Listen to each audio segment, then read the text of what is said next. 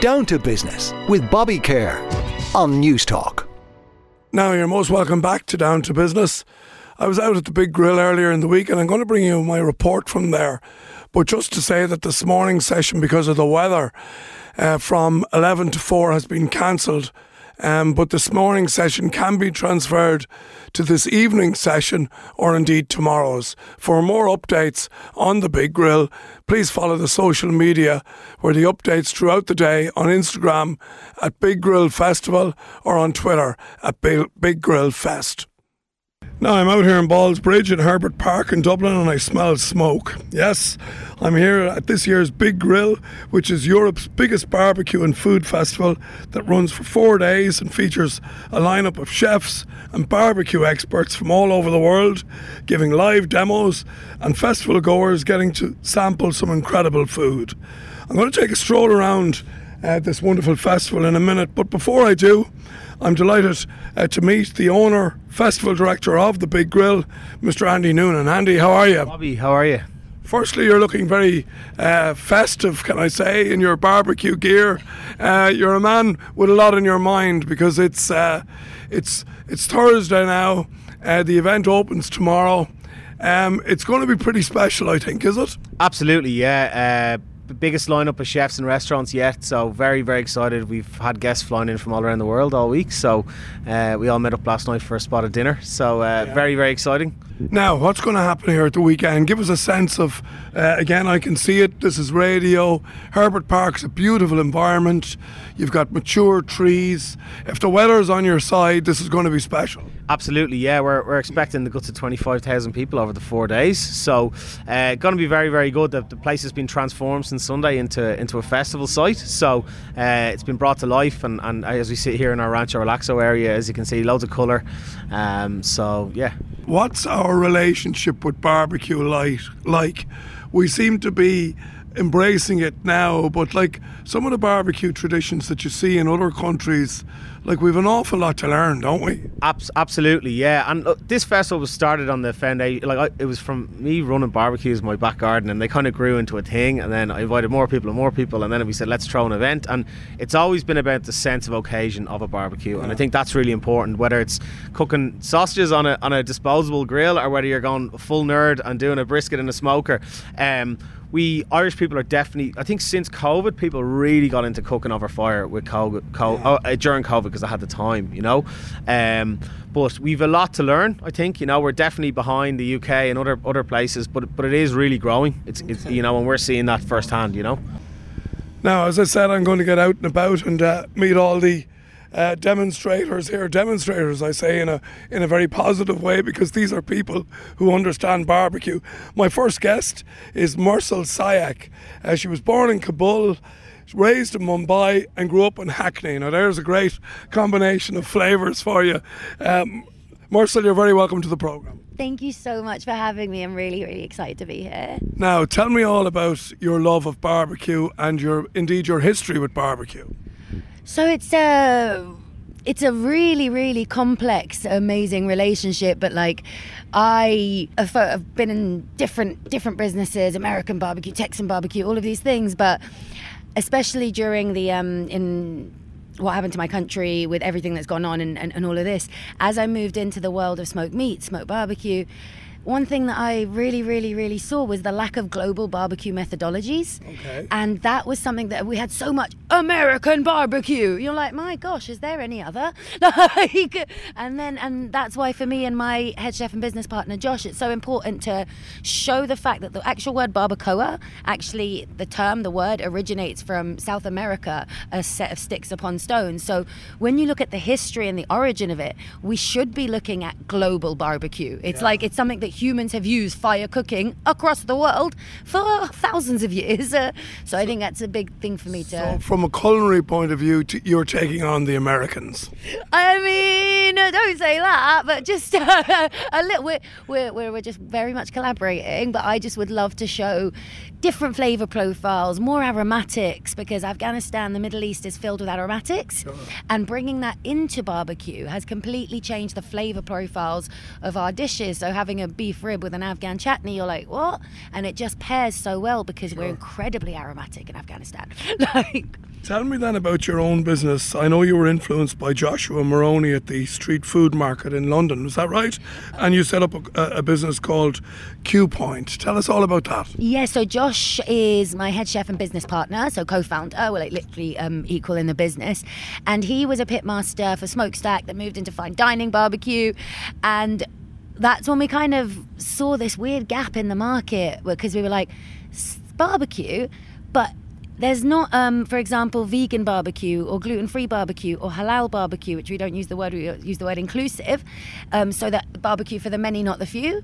And Josh and I were like, well, let's create amazing food that is incredible, it's delicious, it's mouthwatering. But what if we were to tweak it a little bit to make sure that more people from different backgrounds could come to festivals like Big Grill, Pub in the Park, our restaurants, and create this beautiful, always serve alcohol, always inclusive meats?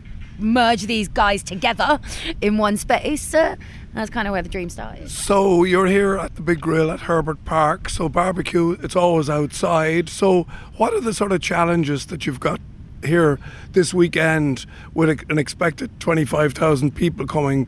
Like naturally, you're in your natural space, Yeah. which is outside.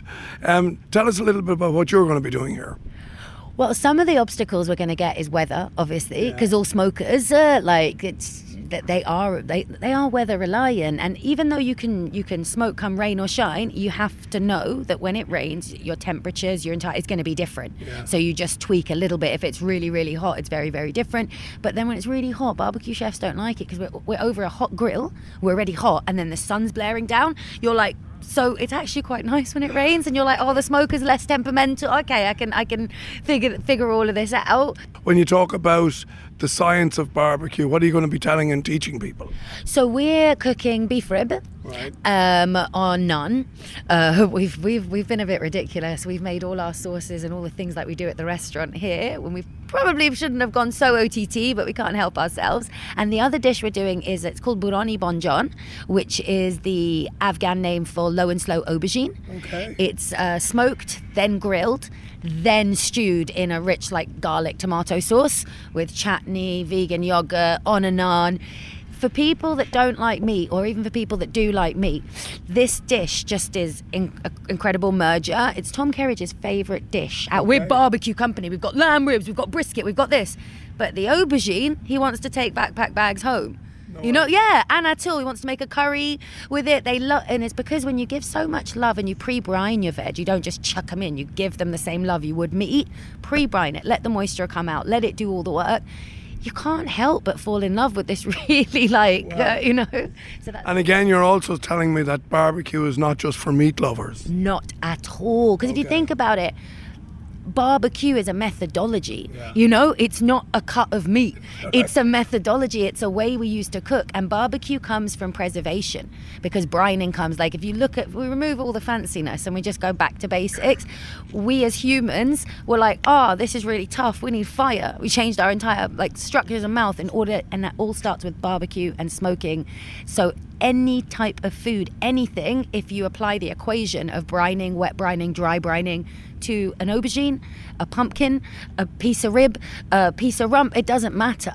As long as you've got that base, use the methodologies, brine it, smoke it, grill it, then you have an incredible any dish. Now, as I said, I'm out and about meeting oh, loads of people, and I've just wandered across an old friend from Donegal, no less, Mr. Kwanghi Kwan. How are you? Bobby, how are you doing? How are you keeping? Great to see you in here. Good. Tell us about what you're going to be doing at the Big Grill, Kwanghi. Okay, so uh, we're doing a lovely char siu pork belly. So we are. We're slow cooking for about six hours, and then uh, we take it off all the wrappers and back in the and smoke it with applewood, and then we're going to rub it with a lovely char siu marinade and honey as well. So beautiful.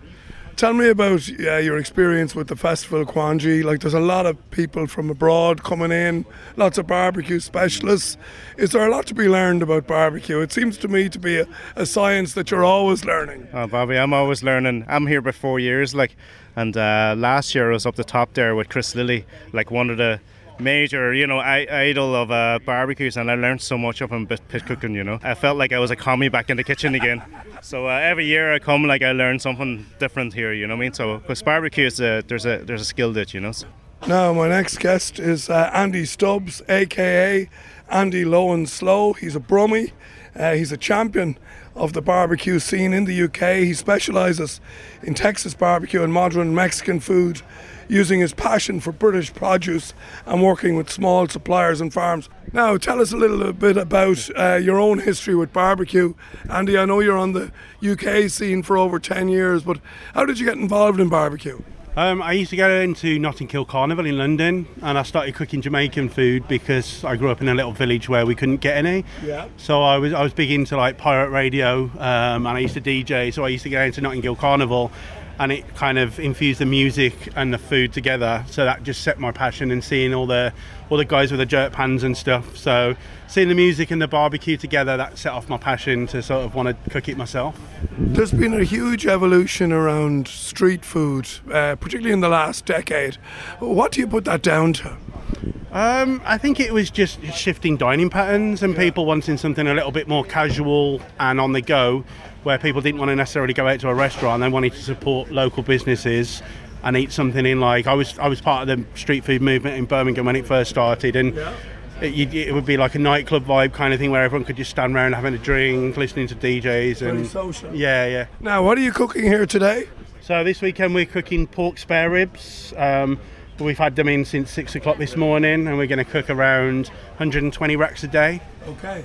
How long does a typical rack take to cook? Um, around five hours. Five hours. Yeah, yeah. This is your low and slow, aka Andy Low and Slow. This is actually the fastest cook that I do. So this is fast food for me, five hours. Normally we cook pork shoulders or stuff for like 15 hours. So yeah, this is not too long for us.